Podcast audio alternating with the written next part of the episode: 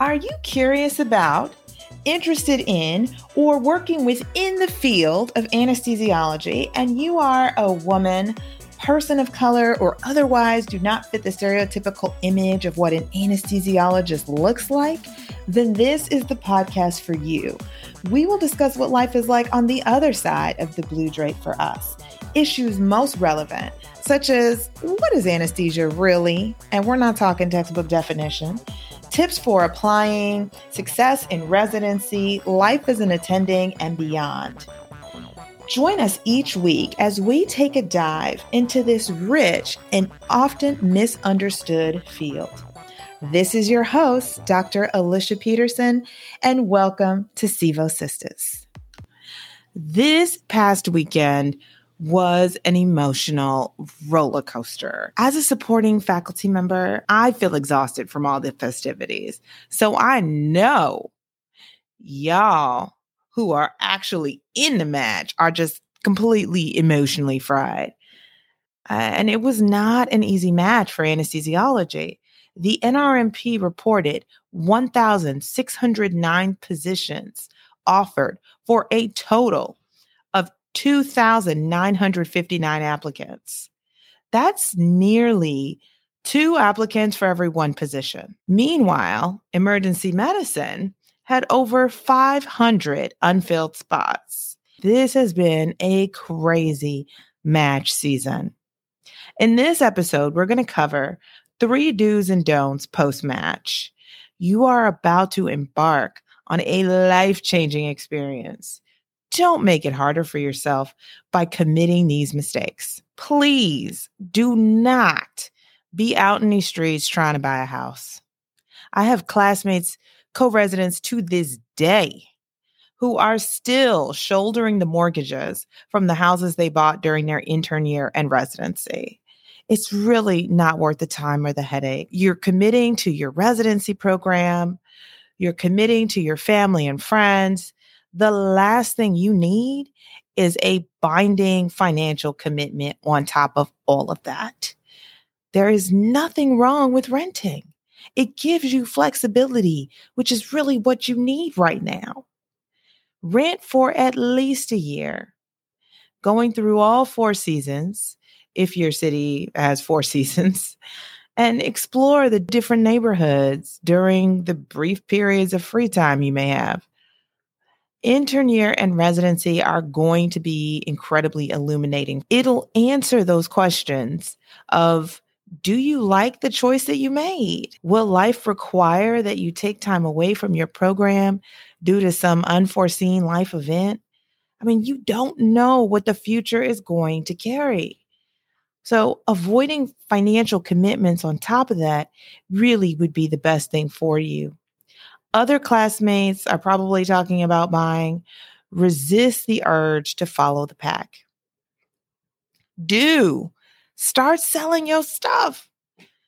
As much as you think you're going to pick up that Netter or that pharmacology textbook, you won't. And you shouldn't, because your residency program will provide you a library of books, resources for anesthesiology. Do not pack your med school books, sell them. Do not start studying you're not going to retain anything useful right now. Now is the time to make the most out of the space you have with your loved ones. Because it's going to get real in July.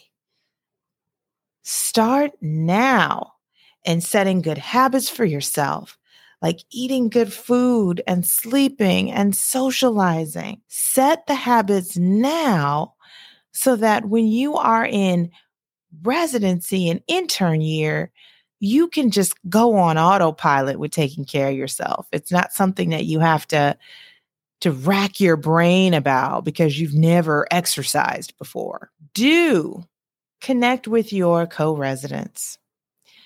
Reach out to your program coordinator if you have not already been provided the email addresses to your classmates Medicine, just like life, is a team sport. Start forming relationships now. I had did a pediatric preliminary year. And so I didn't connect with my anesthesiology residents until I was about to, you know, start my CA one year.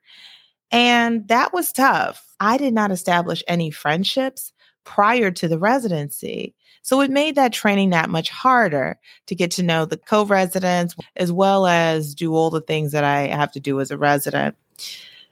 So even if you're doing a preliminary year somewhere else, do not forget to connect with the residents in your anesthesiology program.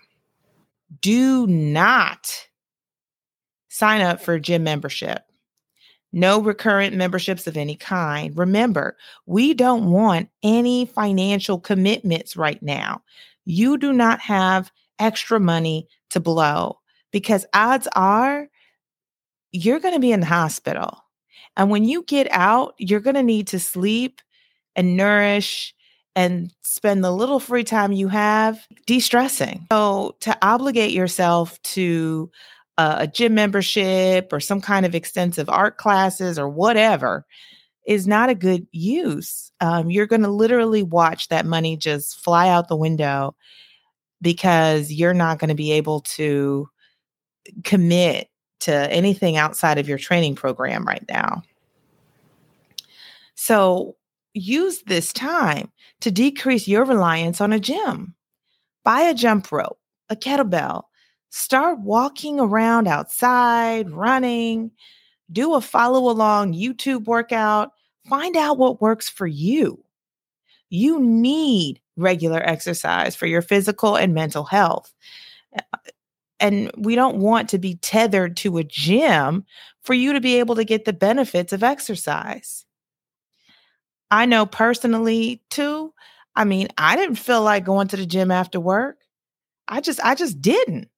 So, what did I do? I started to run after work, right after work before dinner, and it really was clutch. And the running, I started by just running for 10 minutes. You can you can take 10 minutes out of your day and do something for you. And it eventually grew towards, you know, 30 minutes, but it was a, 10 minutes was my start. And it was wonderful.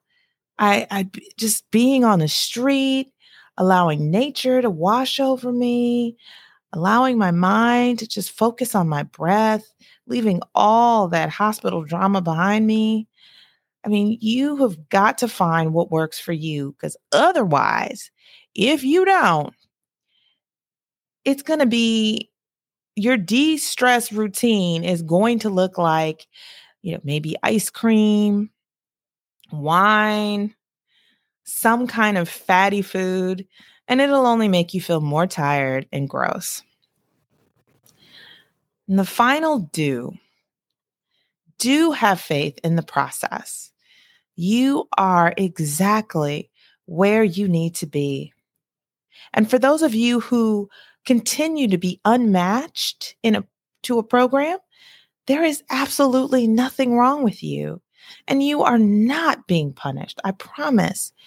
It's hard to know how pivotal this will play for you down the line, but know that this outcome of being unmatched right now is intended to strengthen you and, and guide you towards where you're supposed to be.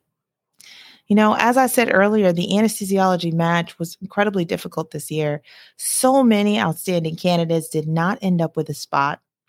The AAMC predicts a shortage of anesthesiologists by 2034. Um, however, you know, it makes you question well, do we really have a shortage? Because there isn't a lack of competent physicians. You know, I just mentioned we have a, a, a bunch of outstanding candidates uh, who were unmatched to a program.